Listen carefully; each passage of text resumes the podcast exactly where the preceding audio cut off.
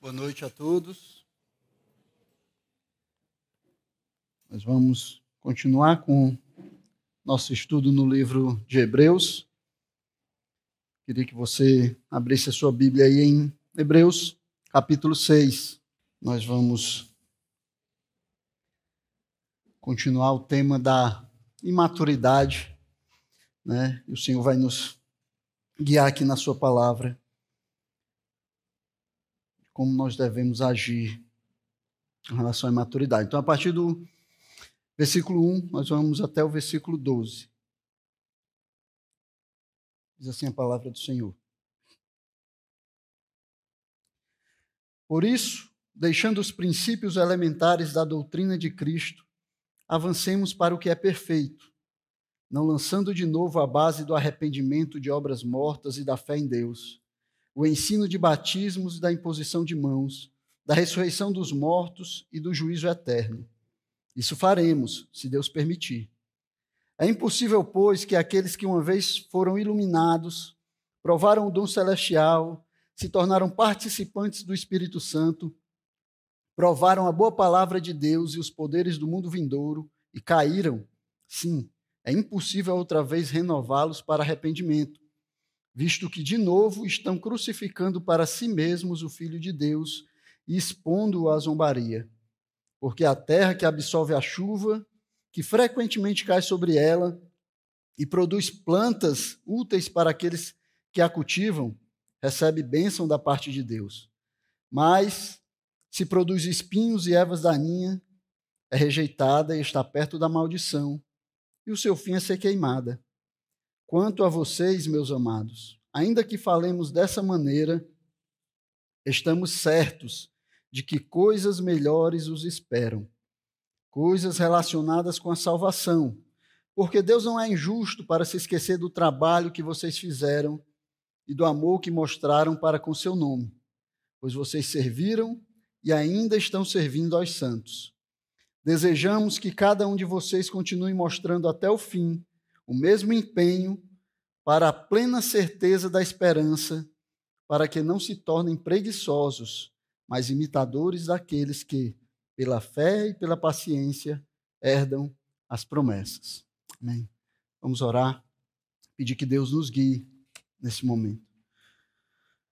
Santo Deus, nós temos a Tua palavra, Senhor, aberta diante de Ti, Pai. Sabemos que ela tem nos ensinado, Senhor, para que cresçamos e nos tornamos, nos tornemos mais como Teu Filho Jesus Cristo. Pai, nós Te pedimos que nos dê, Senhor, uma mente afiada, Senhor, uma mente atenta à Tua palavra, Senhor, para compreendermos aquilo que o Senhor quer nos dizer, para entendermos o que o Senhor quer nos ensinar, Senhor, essa noite. Prepara também os nossos corações, Senhor, nós Te pedimos, para que nós possamos guardar nos nossos corações a Tua palavra, Senhor, o ensino da Tua palavra, e assim possamos viver de acordo com a Tua vontade e para a glória do Teu nome, Pai. Obrigado, Senhor, porque o Senhor nos dá a Tua palavra para sabermos como seguir nessa vida, sabermos como andar, para onde devemos ir. O Senhor é bondoso e misericordioso, Senhor, e tem se revelado a nós. Ajuda-nos nessa noite, que tudo aqui aconteça para a glória do Teu nome, para que o Senhor seja louvado e engrandecido nas nossas vidas. Nós Te pedimos no nome do Teu Filho Jesus Cristo. Amém. Então, de uma forma, nós podemos dizer até inesperada, né, repentina, o autor de Hebreus ele vai dar uma pausa no seu ensino sobre o sumo sacerdócio de Cristo, né, para fazer uma reflexão, uma reflexão acerca da capacidade, ou nós poderíamos dizer melhor, da boa vontade dos seus leitores para compreender as instruções que estavam sendo dadas a eles. Normalmente, é assim que acontece com as pessoas de maneira geral, por causa dos nossos corações pecadores, quando o assunto ele começa a ficar mais desafiador, né, quando começa a tocar em pontos mais sensíveis para nós, em crenças que estão mais arraigadas no nosso coração, quando a exortação começa a tocar naquela ferida, aí a gente começa a perder a boa vontade, né, começa a perder o interesse de ouvir e até a capacidade de entender o que está sendo ensinado para nós. Nós criamos, parece, um bloqueio nas nossas mentes, que não deixa que nós entendamos aquilo que está sendo ensinado, porque, na verdade, não é o desejo dos nossos corações. E aí nós acabamos rejeitando. Antes mesmo de ouvir e tentar entender o que está sendo colocado, o que está sendo ensinado, a exortação que está nos sendo dada, os nossos corações eles já ficam dispostos para rejeitar o que está sendo dito. Nós rejeitamos previamente aquilo que vai ser ensinado quando nós percebemos que a nossa honra, nós mesmos, estamos em jogo ali. Então, a imaturidade dos crentes hebreus, que foi descrita no texto anterior, no final do capítulo cinco, que nós estudamos na semana passada, não é só uma dificuldade em aprender, não é só uma dificuldade porque eles não conseguem aprender o que está sendo ensinado. É muito mais uma indisposição em ser e em agir de acordo com aquilo que eles já sabem que eram em Cristo. É uma indisposição em fazer o que eles sabem que devem fazer, em ser aquilo que eles sabem que devem ser. Tanto que o autor vai descrever essa dificuldade, no versículo onze do capítulo cinco, como preguiça de ouvir. Era uma preguiça de ouvir. Eles estavam indispostos a ouvir, eles não queriam ouvir, eles não queriam aprender. A questão, então, não é só uma dificuldade intelectual, essa que nós estamos estudando aqui é, no livro de Hebreus. É mais do que isso, é uma dificuldade moral. Eles não estavam querendo ouvir o que o autor tinha para dizer, porque eles sabiam que isso implicaria lutas, implicaria conflitos, perseguições, implicaria seguir pelo caminho mais difícil, o caminho que eles teriam que enfrentar as perseguições. Os crentes hebreus, eles tinham formulado um plano na mente deles. Na sua cabeça, eles já tinham pensado como é que eles iam agir, o que é que eles iriam fazer. Então, eles pensaram, não, nós vamos voltar para o judaísmo, né? Voltar para as práticas nas quais nós nascemos, que nós fomos ensinados, educados e praticamos até agora. E assim a gente continua servindo a Deus e, ao mesmo tempo, nós escapamos da perseguição. Nós escapamos do Estado que nos persegue. Vamos escapar também da rejeição dos outros judeus, nossos compatriotas. Né? Nós vamos escapar dos confiscos dos nossos bens. Vamos escapar de sermos é, colocados de lado na sociedade. E ainda vamos continuar servindo ao mesmo Deus. Esse é um bom plano. É, parecia um bom plano. Com certeza, para aqueles irmãos, aqueles irmãos achavam que esse era um bom plano. Mas aí o autor da nossa carta, fundamentado na palavra de Deus, ele chega para ser o estraga-prazeres, né? Para mostrar que o plano deles não era tão bom assim como eles estavam, eles estavam pensando. Chega para abrir os olhos dele, deles para a realidade, para trazer eles de volta à razão, para fazer eles enxergarem a quem eles estavam servindo e como eles deveriam viver. Não dá, meus irmãos, para misturar Cristo com mais nada. Não dá para juntar Cristo com outra coisa. E esse talvez seja o motivo, o maior motivo de rejeição do cristianismo pelo mundo. Nesse mundo, aceita-se toda religião, aceita-se qualquer Deus e até alguns demônios.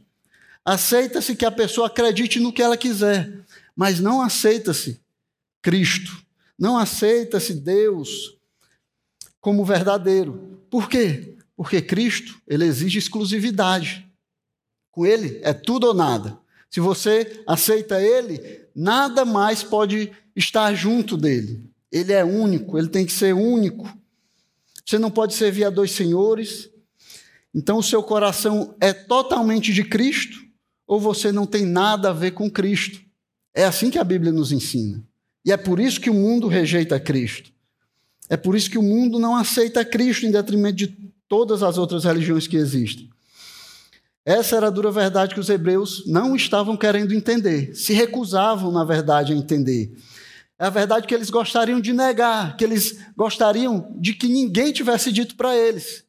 Eles gostariam de nunca ter ouvido falar sobre isso, para que eles pudessem continuar vivendo as suas vidas facilmente, passar por essa vida facilmente, continuar fazendo aquilo que os judeus faziam, aceito pela sociedade, aceito pelo Império Romano, aceito por ali onde eles estavam. E eles não tinham que ter problema nenhum. Mas isso foi ensinado a eles. E aí, como crianças mal criadas, mostrando toda a sua imaturidade, que já foi descrita no final do capítulo cinco, no domingo passado, eles ouviam de má vontade o ensino que era contrário aos seus planos, contrário aos seus desejos, contrário àquilo que eles tinham pensado que era o melhor para a vida deles. Eles ouviam isso de má vontade, como uma criança mal criada, como uma criança imatura ouve quando o seu pai chama a sua atenção. E aí, irmãos, quando nós olhamos para as nossas próprias vidas, nós vamos perceber que nós somos muito parecidos com os crentes hebreus. Nós ouvimos com satisfação quando, quando o ensino ele nos agrada, quando, nós estamos, quando está sendo ensinado alguma coisa para nós que está de acordo com aquilo que nós pensamos, né, que está de acordo com as nossas convicções, que não exige um rompimento muito grande com a, maneira, com a nossa maneira de agir, com a nossa maneira de viver, com os planos que nós temos para as nossas próprias vidas. Então, esse tipo de ensino a gente ouve de boa vontade. Mas, quando começam a pisar nos nossos calos, quando começam a entrar demais, a gente começa a ficar incomodado.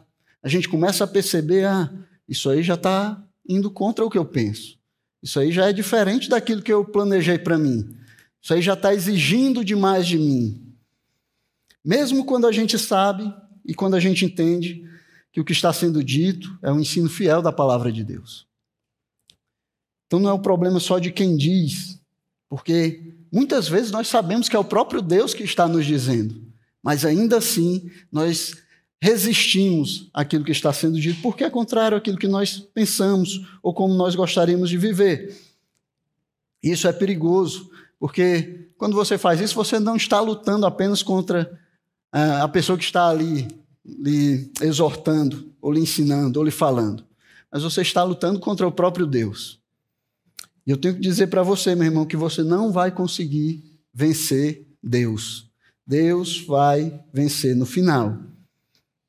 Então, é como se os crentes hebreus estivessem insistindo em não ouvir, em não compreender a superioridade de Cristo em relação à antiga aliança. Eles estavam resistindo a esse ensino porque eles sabiam que isso traria problemas para eles. Eles sabiam que aceitar essas coisas iria tornar a vida deles mais difícil. Então, esse parênteses aqui, essa pausa que o autor está fazendo, é como se ele estivesse batendo na mesa e dizendo, ei, vocês aí, vocês estão agindo como crianças.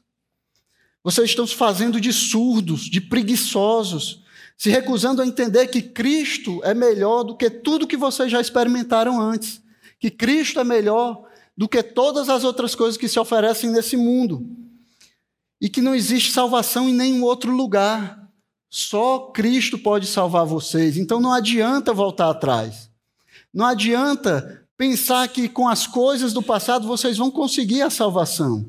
Vocês vão conseguir servir a Cristo. O autor aqui ele vai falar de forma enfática.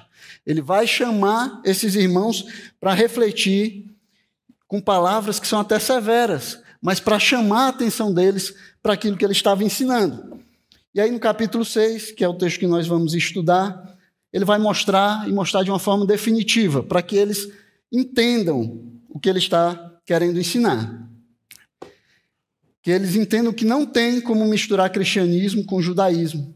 E por isso, eles devem esquecer de vez as coisas do passado. As coisas que eles viveram no passado, como eles serviram a Deus no passado, como eles viviam no passado. Tudo ficou para trás, eles devem deixar lá onde está. E também vai advertir que retroceder pode significar um caminho sem volta. Pode demonstrar definitivamente que eles não são realmente aquilo que eles deveriam ser. E no fim, ele vai encorajar para que eles sigam em frente na certeza da sua salvação em Cristo, fundamentados naquilo que eles faziam, naquilo que, nas obras que eles praticavam em favor de Cristo e do Evangelho, e na justiça de Deus, na justiça que Deus demonstrava a eles. Então, nós vamos ver cada uma dessas coisas aqui e tentar aplicar elas às nossas vidas, às nossas próprias vidas, para que nós não caiamos na mesma armadilha que caíram os crentes hebreus, para que nós não pensemos que existe mais alguma coisa a se acrescentar àquilo que Cristo já fez por nós, para que nós possamos viver essa vida de acordo com aquilo que nós somos em Cristo Jesus. E aí o autor começa exortando seus leitores a deixar para trás o que ficou para trás. Nos versículos de um a quatro, ele vai dizer isso para os seus leitores, para os seus ouvintes. Então, continuando a sua exortação contra a imaturidade, que aqui ela vai ser definida mais como não se conformar a algo que você já é, do que a se tornar algo que você não é.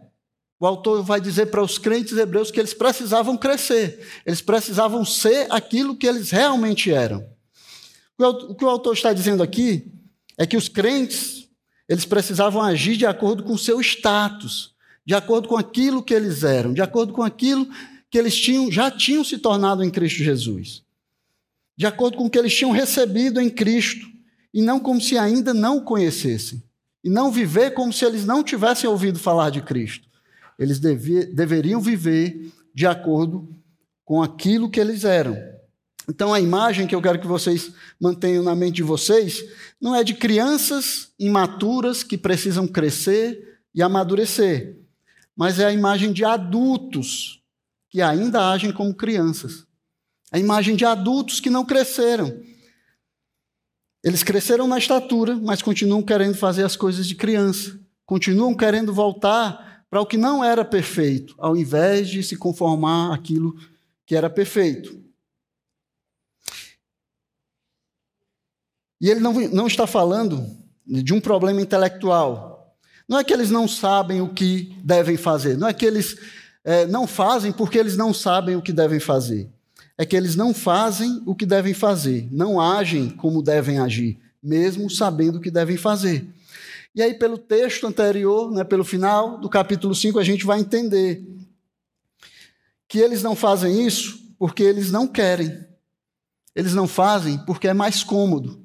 Eles não fazem porque eles preferem viver como eles estão vivendo, preferem viver de forma mais fácil, né? Preferem não enfrentar as lutas. Eles preferem levar suas vidas sem maiores problemas, e é por isso que eles preferem não dar ouvidos a isso. Por isso que eles se tornaram preguiçosos para ouvir. É por isso que eles preferiam nunca ter ouvido falar a respeito dessa maturidade. E aí o autor ele vai começar dizendo que eles precisam deixar para trás a fim de amadurecer. É o que ele diz no versículo um. Deixando ou abandonando, colocando de lado os princípios elementares da doutrina de Cristo. Então eles deveriam deixar para trás, eles deveriam colocar de lado, eles deveriam deixar para trás isso que já passou. E aí ele continua. E avancemos ou nos movamos. Mudemos de estado para o que é perfeito. Mudemos para aquilo que é perfeito. E aí o perfeito aqui, não é que ele está dizendo que os crentes hebreus eles deveriam se tornar perfeitos, eles já deveriam ser pessoas perfeitas. O que o autor quer dizer é que eles dever, devem sair daquilo que é imperfeito, daquilo que é uma figura, daquilo que é uma sombra, ou seja, antiga aliança, para a obra, a obra perfeita de Cristo. Eles deveriam caminhar para aquilo que é perfeito. Eles deveriam ser aquilo que eles já eram. Deveriam estar naquilo que é perfeito, a obra perfeita de Cristo que eles tinham recebido nas suas vidas. E aí ele vai dar alguns exemplos, né, do que eles deveriam deixar, do que é isso que eles deveriam deixar. E essas coisas que ele vai falar aqui, embora é, à primeira vista pareçam ser práticas cristãs, de fato são práticas que o cristianismo herdou, que o cristianismo ressignificou, mas que são práticas judaicas, práticas que nós podemos encontrar no judaísmo, práticas a quais os hebreus estavam querendo voltar. Né? Quando a gente olha para todo o contexto do, do texto que nós estamos lendo, começando lá do versículo onze do capítulo cinco, indo até o final do seis, a gente vai perceber que é isso que o autor está falando. E nós também podemos perceber, quando nós vemos que a Bíblia ela nunca nos manda deixar de lidar com os fundamentos da nossa fé. Nunca manda nós deixarmos de lidar com a, as bases dos nossos fundamentos cristãos, a base daquilo que nós aprendemos em Cristo. Nós sempre vamos precisar nos arrepender, sempre vamos precisar estudar e ensinar sobre ressurreição, sobre batismo, sobre juízo eterno. Essas coisas fazem parte da vida cristã. O autor está falando aqui de práticas judaicas que tinham muita semelhança com o cristianismo e que os hebreus estavam, eram tentados, estavam tentados a confundir com o cristianismo. Eles estavam olhando para essas duas coisas e diziam, olha, é a mesma coisa. Olha, o que a gente fazia lá, a gente faz aqui também. Então a gente pode voltar e continuar fazendo tudo do mesmo jeito. É muito parecido, semelhante, ninguém nem vai ver a diferença. Nós podemos continuar servindo a Deus e fugir da perseguição. Era o que eles estavam pensando. Nós conseguimos ver em algumas coisas que são mostradas aqui. Né? Os fundamentos, os fundamentos de Cristo podem ser aquelas coisas do Antigo Testamento que nos levavam, apontavam para Cristo. Né? Também quando ele fala sobre batismo, ele fala no plural, ele diz batismos, né? Que eram, eram coisas que eram feitas na Antiga Aliança. Né? Eram como se fosse uma lavagem, uma lavagem... que purificava a pessoa ritualmente. Então, todas essas coisas são coisas da Antiga Aliança, que por causa da semelhança com aquilo que se fazia e ensinava no cristianismo, eles achavam que eles poderiam manter, poderiam voltar, poderiam fazer essas coisas e, assim, fugir da perseguição. O fato dessas coisas terem muita semelhança com o cristianismo fazia aqueles irmãos caírem no erro de achar que podiam criar um tipo de sincretismo entre cristianismo e judaísmo. Eles poderiam juntar as duas coisas e assim viverem a sua vida despreocupados. Eles pensavam, é a mesma coisa, é tudo quase igual, nós podemos manter os dois, e assim a gente não tem problema nenhum para lidar. E esse é um engano, meus irmãos, que constantemente nós também somos tentados a cair. Constantemente nós somos tentados a pensar que algumas coisas que existem por aí, no meio do mundo, que são parecidas, às vezes dizem a mesma coisa que a Bíblia diz, e aí nós pensamos, ah, eu posso fazer aquilo ali também. Nós pensamos que podemos achar que algumas coisas do mundo são porque são parecidas, ou porque defendem, ou parece que dizem a mesma coisa que a Bíblia diz, elas são aprovadas por Deus, elas têm o carimbo de Deus, elas têm o selo de Deus. Portanto, nós podemos participar delas, podemos nos envolver, nós podemos colocar o selo de Jesus Cristo ali, isso aqui é de Cristo, então eu posso estar fazendo ali porque diz a mesma coisa. E aí, pensando assim, muitos têm caído nas garras do inimigo, têm se deixado levar por filosofias mundanas, e na história do cristianismo nós vemos várias vezes a igreja se deixar levar por esse tipo de coisa e se misturar com o mundo, trazer para dentro dela práticas mundanas e acabar deixando a pureza que nós devemos a Cristo. Tem alguns exemplos que nós podemos falar aqui. Bastante conhecida é a teologia da libertação, né, que tomou conta da Igreja Católica. Por quê? Porque defende e luta pelos pobres. E afinal, não foi isso que Jesus Cristo fez também? Não foi o que Jesus Cristo disse? Os pobres herdarão o reino de Deus. Então é isso que nós temos que fazer. Se alguém está lutando pelos pobres, então é porque deve ser cristão, então é porque deve ser bíblico, é porque deve ser seguidor de Cristo. E aí tomou conta da Igreja Católica e até algumas igrejas evangélicas também acabam levando essa doutrina, levando essa, esse pensamento para dentro da igreja. Também o comunismo. É porque prega a igualdade entre as pessoas, porque prega a, a vida em comunidade, assim como o cristianismo também prega. Então, o cristianismo deve ser de Deus, o comunismo deve ser de Deus. O comunismo deve ser uma coisa que veio de Deus, porque prega a mesma coisa que a Bíblia prega também. E assim, pensando desse jeito, muitas igrejas em países onde o comunismo tomou tomou o poder, acabaram se aliando aos líderes comunistas e criando igrejas do Estado, igrejas que estavam sob o domínio do Estado. Nós temos também o famoso humanismo, que prega o valor elevado do ser humano. E o homem tem um valor elevado, sim. É o que a Bíblia diz. O homem foi feito como coroa da criação. O homem é a imagem de Deus e por isso ele tem valor. Mas o, o humanismo prega isso. O humanismo prega o valor do homem. Então, deve ser algo de Deus, deve ser algo que Deus criou também. E muitas pessoas dentro das igrejas têm entrado por essa filosofia e têm acabado tirado Deus do centro e colocado o homem no centro. Pensado que todas as coisas foram feitas em favor do homem. É para o homem.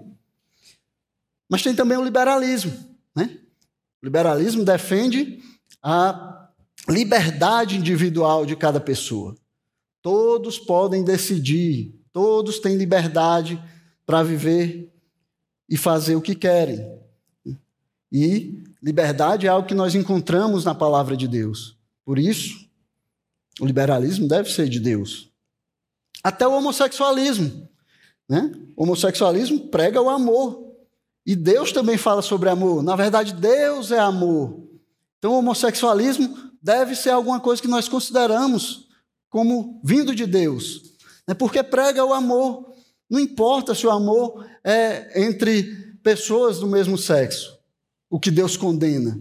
Mas é amor. O que importa é o amor, mesmo em detrimento de todas as outras coisas. E aí, nesse...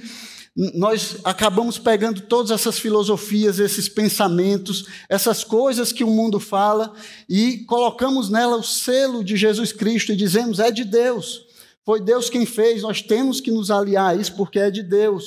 E acabamos seguindo pelo caminho errado. Deus acima de todos. Isso não é de Deus? Só pode ser um homem enviado de Deus que veio para salvar a nação. Como é que eu não posso seguir um homem como esse?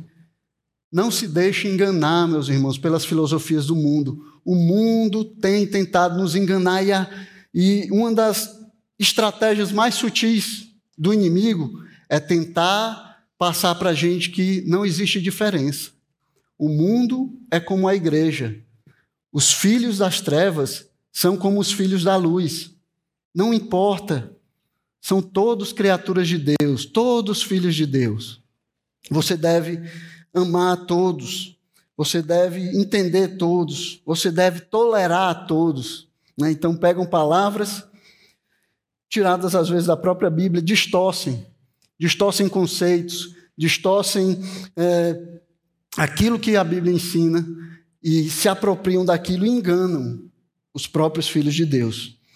Meus irmãos, desde o tempo que a carta aos Hebreus foi escrita, já existia a tentação para os crentes de misturar Cristo com o mundo, de misturar as coisas do mundo com as coisas de Deus. Na tentativa de ser mais parecido com o mundo, de ser aceito por ele, de fugir da perseguição, de não sofrer rejeição. Os cristãos sempre sofreram a tentação de reduzir reduzir a rejeição do mundo. Mas como o apóstolo João nos adverte, não tem como ser de Cristo e ser aceito pelo mundo. Isso é impossível. primeiro João capítulo quatro, os versículos cinco e seis, ele diz assim, eles procedem do mundo, por essa razão falam da parte do mundo, e o mundo os ouve. Nós somos de Deus. Quem conhece a Deus nos ouve. Quem não é de Deus não nos ouve. Nisto conhecemos o espírito da verdade e o espírito do erro. Quem não é de Deus não nos ouve, porque nós somos de Deus. Nós não somos do mundo. Então, o único jeito de viver em paz com o mundo é sendo do mundo, o que não é possível para aqueles que são de Deus. Por isso que o autor diz, deixem, abandonem, coloquem de lado as coisas da sua vida passada, sigam para frente, sigam em frente, avancem para o que é perfeito. Vivam e ajam de acordo com o que vocês são, salvos em Jesus Cristo. Vocês são salvos em Jesus Cristo. Vocês são de outro mundo, não desse. Vocês são peregrinos nesse mundo. Não adianta voltar atrás e buscar as coisas que vocês viviam no passado. Vocês têm que seguir em frente. Vocês têm que viver e agir de acordo com aquilo que vocês são. Ou se não, e aí vem a advertência contra nós retrocedermos na fé. dos versículos quatro a oito. Nesse trecho, nós vamos ver talvez a mais severa advertência contra a apostasia. Aqui o autor vai declarar que o fim da imaturidade, a consequência da teimosia em tentar manter, tentar se manter como criança, em tentar agir sem, sem ser aquilo que você é, depois, tentar agir como criança depois de já ser adulto, é a ruína da fé. E esse é um texto difícil de ser traduzido, interpretado, né? E as pessoas têm usado ele de maneiras erradas para dizer o que a Bíblia não diz. E aí eu quero evitar pelo menos duas posições que são famosas com relação a esse texto. Aqui, nós vamos falar só essas duas, embora existam várias outras. A primeira é que os crentes eles podem perder a salvação. Então as pessoas leem esse texto, né? E aí eles dizem que... É, eles veem que aqui está dizendo que aqueles que caem, ah, então se caem é porque perderam a salvação, então os crentes podem perder a salvação. Então o texto defende que crentes verdadeiros podem perder a salvação. Então essa posição ela tem vários problemas, além dos vários problemas que tem com relação a todo o texto bíblico, né? Aqueles textos que falam da segurança dos crentes, que dizem que os crentes eles estão na mão de Deus e de lá ninguém pode os tirar. Eles têm, ele tem problemas com o próprio texto, né? Aqui no próprio texto que nós estamos lendo. Porque se nós aceitarmos que o crente perde a salvação, nós também vamos ter que aceitar que para aqueles que caem, ou aqueles que perderam a salvação, é impossível outra vez renová-los para arrependimento, que é o que o texto diz. Então as pessoas dizem assim, não, eu não acredito que aqueles que foram salvos uma vez, eles serão salvos para sempre.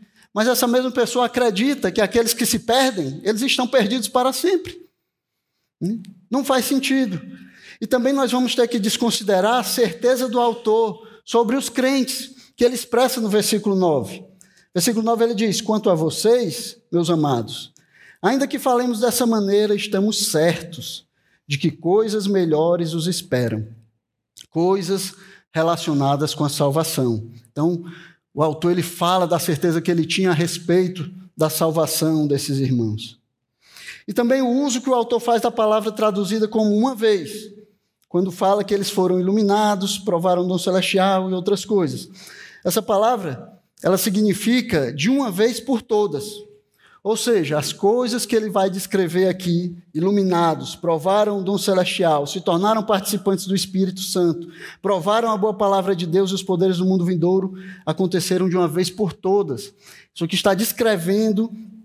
descrevendo a experiência da salvação desses irmãos. Então não dá para encaixar aqui perda de salvação. Não dá para dizer que esses irmãos eles poderiam perder a salvação. E aí a outra posição é dizer que, então, esse texto ele não está falando de crentes. A outra posição, na verdade, essa aqui é uma reação à primeira. Vai dizer que, já que crentes não perdem a salvação, essa advertência só pode ser para descrentes, que já ouviram o evangelho, mas não se converteram. Né? Então... isso aqui não, não foi escrito para crentes, mas para descrentes. Essa posição ela é igualmente ruim. É ruim igual à primeira, porque aí vai descaracterizar todo o texto de Hebreus, né? Que vem falando a crentes que estavam cogitando voltar atrás na fé que eles tinham recebido. Todo o contexto que nós vimos até aqui, inclusive o contexto de advertências, que são várias, que nós vamos encontrar no texto de Hebreus. Então, todo... também vai desconsiderar a profundidade da descrição que o autor faz, né? Quando ele diz, eles foram iluminados, provaram o dom celestial, se tornaram participantes do Espírito Santo, provaram a palavra de Deus e os poderes do mundo vindouro. Essas coisas não podem se referir a descrentes, não pode se referir a pessoas que não receberam a Cristo. São muito profundas. E ainda vai desconsiderar também a sequência do texto, os versículos treze a dezoito desse mesmo capítulo.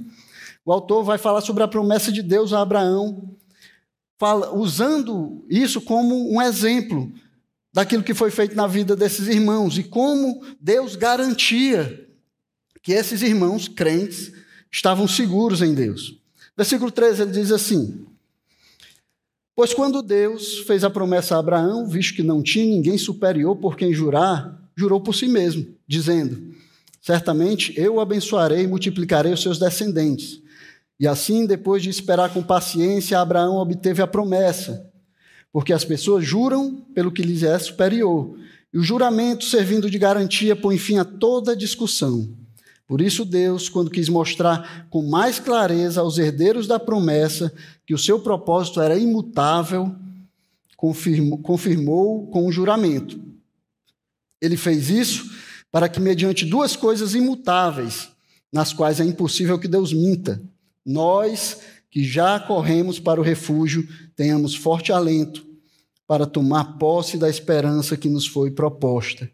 Então, o autor aos Hebreus ele vai usar esse texto aqui para garantir aquilo que já tinha sido feito na vida daqueles irmãos. E ele também vai se colocar junto nesse texto. Ele diz, nós que já corremos para o refúgio. Ele também faz parte daquilo que ele estava falando aqui. Então, se esses não são crentes, o autor que escreveu também não é crente, porque ele está incluído no que ele está dizendo. O próprio autor se inclui, mostrando que ele estava falando com crentes como ele, crentes que já haviam corrido para o refúgio, crentes que haviam se abrigado em Jesus Cristo. Então, nenhuma dessas posições é satisfatória. Então, aqui nós devemos entender aquilo que o autor está falando como uma advertência, como uma chamada de atenção. É o autor dizendo para os seus leitores, cresça ou morra.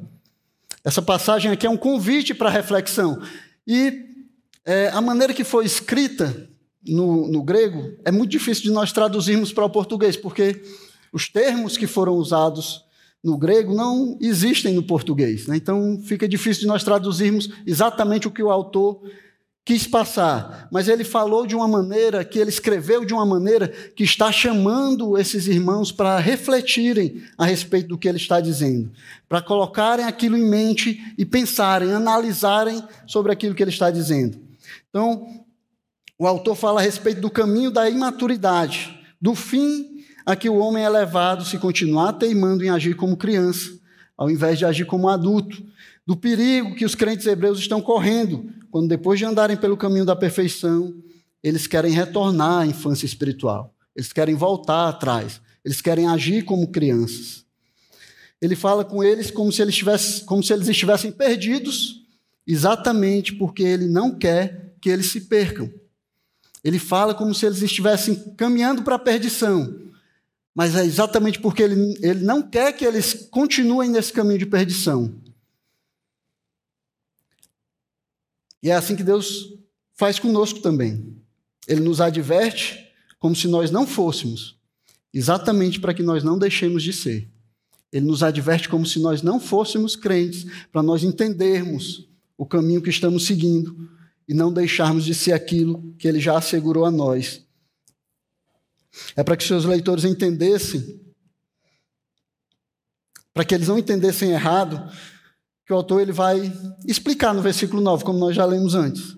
Ele diz, quanto a vocês, meus amados, ainda que falemos dessa maneira, estamos certos de que coisas melhores os esperam, coisas relacionadas com a salvação. Então ele está dizendo, apesar de falar dessa maneira, apesar de ser severo, apesar de usar palavras duras, mas eu estou certo a respeito da salvação de vocês.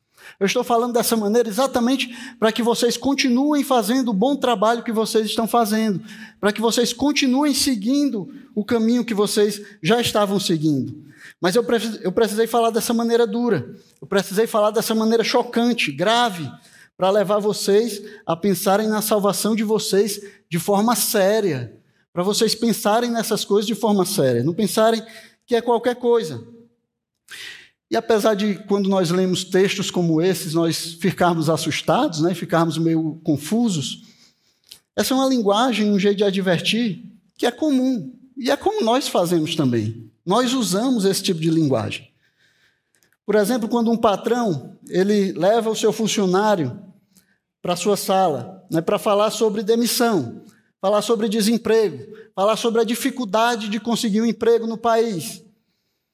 Mas ele faz isso justamente porque ele não quer demitir o funcionário, porque ele quer alertar aquele funcionário quanto ao fato de que sair do caminho onde ele está, sair da posição onde ele está, vai ser muito ruim. Então é melhor ele continuar seguindo no caminho certo, melhor continuar fazendo as coisas direito, melhor continuar fazendo o seu bom trabalho. Nós também podemos pensar num pai, né, que chama o seu filho para a conversa, leva para o quarto, e fala a respeito de disciplina, né? Adverte a ele o que vai acontecer se ele desobedecer, como ele vai ser disciplinado se ele desobedecer. Mas ele faz isso justamente porque ele não quer disciplinar, porque ele não quer chegar às últimas consequências. Porque ele quer que o filho entenda que obedecer é melhor, que fazer aquilo que o pai manda é melhor, é melhor do que ser disciplinado.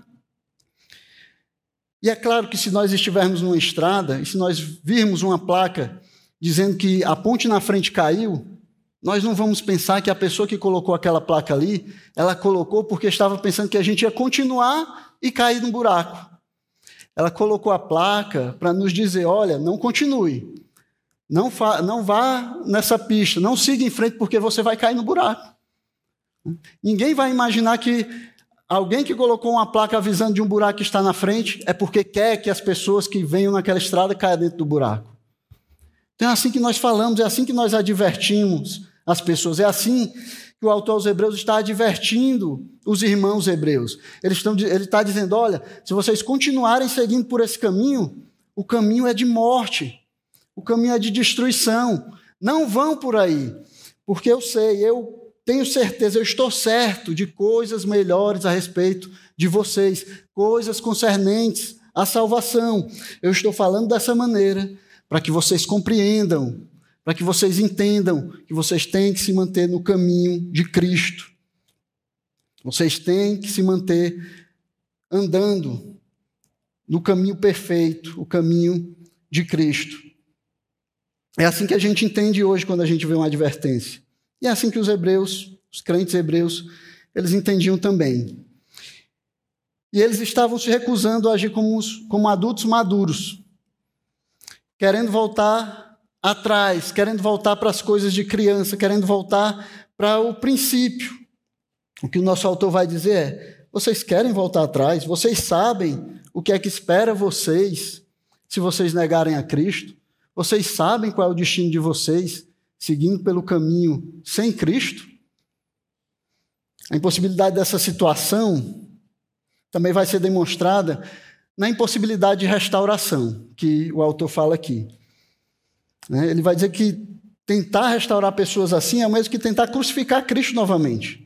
Mesmo que levar Cristo novamente à cruz, o que é impossível, não vai acontecer. É impossível outra vez renová-los para arrependimento, visto que de novo estão crucificando para si mesmos o Filho de Deus e expondo-os, expondo-o à zombaria. O que o autor quer que eles entendam é que Cristo e a sua obra é o único meio de salvação e que se eles recusarem isso, então já não existe outro meio de salvação. Não existe outro meio para chegar a Deus. Não existe outro caminho que leva a Deus. Cristo é o topo da montanha. Não dá para colocar nada acima disso. Acima disso não existe mais nada. É loucura tentar alguma coisa para se sustentar no ar, acima do topo da montanha. Depois do topo, só tem descida. É o que o autor está falando para os crentes hebreus. E aí ele vai usar a figura da terra que recebe água da chuva para esclarecer o que ele estava ensinando, né? Para que eles possam entender. Ele diz, no versículo sete, porque a terra que absorve a chuva, que frequentemente cai sobre ela e produz plantas úteis para aqueles que a cultivam, recebe bênção da parte de Deus. Mas se produz espinhos e ervas daninhas, é rejeitada e está perto da maldição. E o seu fim é ser queimada. Então, o que o autor está dizendo é, o que mais se pode dar à terra para que ela frutifique? O que mais você pode fazer para que a terra frutifique? Então, mas se dando aquilo que ela precisa, se dando a água que ela precisa, mesmo assim, recebendo a chuva que vem no seu tempo certo, ela não produz fruto, então ela está amaldiçoada. Ela é amaldiçoada. Ela foi dado a ela aquilo que era necessário para que ela produza bom fruto, e mesmo assim ela não deu. Meus irmãos, Deus nos adverte, não porque Ele quer a nossa perdição, mas porque Ele espera que com essa advertência Ele nos livre da perdição. Ele espera que com a advertência que Ele faz a nós, mesmo advertências como essas, duras, advertências com palavras duras, Ele espera que essas advertências nos deixem longe do caminho da perdição, nos ajude a caminhar no caminho que nós já, já estamos, no caminho que nós fomos colocados por Cristo Jesus, no caminho da perfeição. É para lá que Ele quer que nós caminhemos. O caminho para nós fugirmos da imaturidade, da apostasia, apostasia, é lembrarmos tudo o que nós recebemos e o que nós somos em Cristo. É nos apropriarmos e passarmos a agir como crentes, como os crentes que nós já somos. É crescermos e seguirmos para a maturidade. É vivermos a nossa vida de acordo com aquilo que nós somos, de acordo com aquele que nos comprou, de acordo com aquele que nos deu nova vida. Será que você está vivendo como um crente atrofiado? Um adulto que age como uma criança? Um adulto que, por causa do tempo de vida, já deveria ter adquirido maturidade? Ou você ainda age como uma criança? É normal esperar que uma criança seja imatura. Você espera que, com o passar do tempo, com o crescimento, com aquilo que ela vai passar na sua vida, ela receba maturidade. Mas não é normal pensar em um adulto imaturo, um adulto que age como criança, alguém que já teve experiência, alguém que já tem as suas faculdades mentais treinadas, deveria ter as suas faculdades mentais treinadas, ainda vive como criança. Nós podemos estar vivendo na imaturidade espiritual. Nós podemos estar querendo juntar Cristo com outras coisas. Nós podemos estar querendo viver nesse mundo e sermos parecidos com Ele, né? Está querendo evitar a rejeição. Não está querendo entrar em confronto com o mundo, mas não tem como viver assim. Se você é de Cristo, o mundo não ouve você. Você tem que viver como Cristo. Apesar da perseguição, apesar da rejeição, apesar de ser tratado como pária da sociedade, você deve viver como Cristo quer que você viva.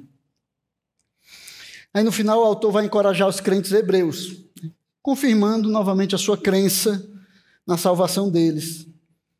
E ele vai fazer isso baseado em duas coisas. Primeiro, na justiça de Deus. Ele diz no, no versículo dez, porque Deus não é injusto. Então, o autor vai afirmar que, baseado na justiça de Deus, ele confia na salvação daqueles irmãos. Baseado no fato de Deus ser justo, ele confia que aqueles irmãos eles são realmente salvos, que eles não estão caminhando para a perdição, que o futuro deles não é a destruição espiritual, que eles vão passar a agir e viver de acordo com aquilo que eles são. Ele sabe que pode pensar coisas melhores a respeito deles, coisas relativas à salvação, quando pensa naqueles irmãos. Por isso, ele está seguro da salvação deles. Isso vai trazer conforto e segurança, né, para falar da maneira que ele falou. Porque ele sabia da salvação dele, porque ele sabia da segurança da salvação deles, ele tem segurança também para usar palavras duras, para falar com esse irmão, com esses irmãos da maneira como ele vem falando aqui. Ele sabe que eles não vão se perder, ele sabe que essa advertência ela vai fazer o efeito desejado, vai tirar esses irmãos da imaturidade, vai conduzi-los, conduzi-los para a maturidade, eles vão passar a agir de acordo com aquilo que eles já são em Cristo Jesus. E ele também vai basear a segurança dele na obra dos crentes, naquilo que os crentes faziam. A justiça de Deus em favor daqueles irmãos se fundamenta no seu trabalho, no serviço deles ao reino, no amor deles a Deus demonstrado pelo seu serviço na obra de Deus. Ele diz, porque Deus não é injusto para se esquecer do trabalho que vocês fizeram e do amor que mostraram para com, com o seu nome, pois vocês serviram e ainda estão servindo aos santos. Como é que você tem testemunhado a sua salvação? Como é que você tem servido aos santos? Como é que você tem mostrado para o mundo, para os irmãos, que você é realmente salvo? Quando olham para você, as pessoas veem Cristo refletido em você, elas podem olhar para você e dizer, existe alguma coisa diferente nele. Eu posso ver o caráter de Cristo nesse irmão. Ou quando eles olham para você, a maneira como você age quando está aqui fora da igreja, fora da vista dos irmãos, as pessoas olham para você e acham impossível que um crente haja da maneira que você age. Acham impossível que seja isso mesmo ser crente em Jesus Cristo, ser seguidor de Jesus Cristo. Porque você não tem dado um bom testemunho. Você não tem servido como deveria servir. Quando a gente lê esse texto, irmãos, a gente vai ver que a Bíblia ela não tem problema nenhum em colocar lado a lado a soberania de Deus e a responsabilidade do homem. Esse é um problema nosso. É uma dificuldade nossa em saber como é que essas duas coisas funcionam. Deus e os escritores bíblicos nunca tiveram problema com isso. E aqui, nesse texto, nós podemos ver tanto a soberania de Deus como a responsabilidade dos homens de viver de acordo com aquilo para o que eles foram chamados, de viver de acordo com aquilo que eles foram feitos, de viver a, vi- a sua vida de acordo com a perfeição para a qual eles estão sendo chamados. É no mesmo texto onde fala que Deus sustenta os seus por causa da sua justiça. Ele também mostra que a segurança dessa justiça está fundamentada nas nossas obras. Não porque nós somos salvos pelas nossas obras. Não porque nós cooperamos de alguma maneira para a nossa própria salvação. Mas porque se somos salvos, devemos viver de acordo com aquilo que nós somos. Se realmente fomos salvos em Jesus Cristo, devemos viver de acordo com a salvação que Deus nos deu. Viver de acordo com a salvação que recebemos de Jesus Cristo.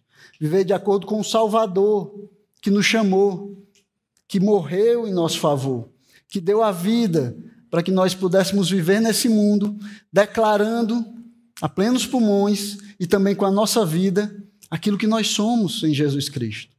É assim que nós devemos viver. É assim que o autor aos Hebreus está chamando os irmãos hebreus a viver, a fazer, a crescer em maturidade para viverem na perfeição para a qual eles estão sendo chamados. Maturidade ou imaturidade não está relacionado com o que nós sabemos ou com o que nós não sabemos. Está relacionado se nós vivemos de acordo com aquilo que nós somos. Se somos crianças, agimos como crianças. Se somos adultos, devemos agir como adultos. Se somos crentes salvos em Jesus Cristo, nós devemos agir de acordo com a nossa salvação recebida de Jesus Cristo, nosso Senhor. Amém? Vamos orar, pedir que Deus, na sua graça e misericórdia, Ele nos dirija, nos dê direção para nós vivermos de acordo com a vontade dEle, de acordo com aquilo que Ele nos chamou. Ele não nos chamou para sermos imaturos, para vivermos inconstantes, para vivermos com um pé na igreja e um pé no mundo. Ele nos chamou para nós sermos servos de Jesus Cristo, embaixadores do seu reino e mostrarmos o caráter de Jesus Cristo nesse mundo. Vamos orar. Santo Deus e Pai, nós queremos louvar e engrandecer o teu nome, Senhor. Queremos te dar graças pela tua bondade, Senhor, e nos advertir, em chamar a nossa atenção, em abrir os nossos olhos, Senhor, para o perigo de não agirmos de acordo com a tua vontade, de acordo com aquilo que nós já somos em Cristo Jesus. Nos ajuda, Senhor, a crescer. Nos ajuda, Senhor, a vivermos para a tua glória, a vivermos para dar bom testemunho de ti, para falarmos da tua salvação, Senhor. Não nos deixa sermos crianças espirituais, Senhor. Não nos deixa vivermos uma vida espiritual atrofiada, Pai. Não nos deixa, Senhor, correr o perigo de seguirmos pelo caminho que nos leva à perdição. Ajuda-nos, Senhor. Adverte-nos. Abre os nossos olhos e nos ajuda a seguir pelo caminho, Senhor, que o Senhor nos propôs. O caminho da perfeição. O caminho de Jesus Cristo. Para a glória e honra do teu nome. Nós queremos te pedir isso, no nome do teu Filho. Amém.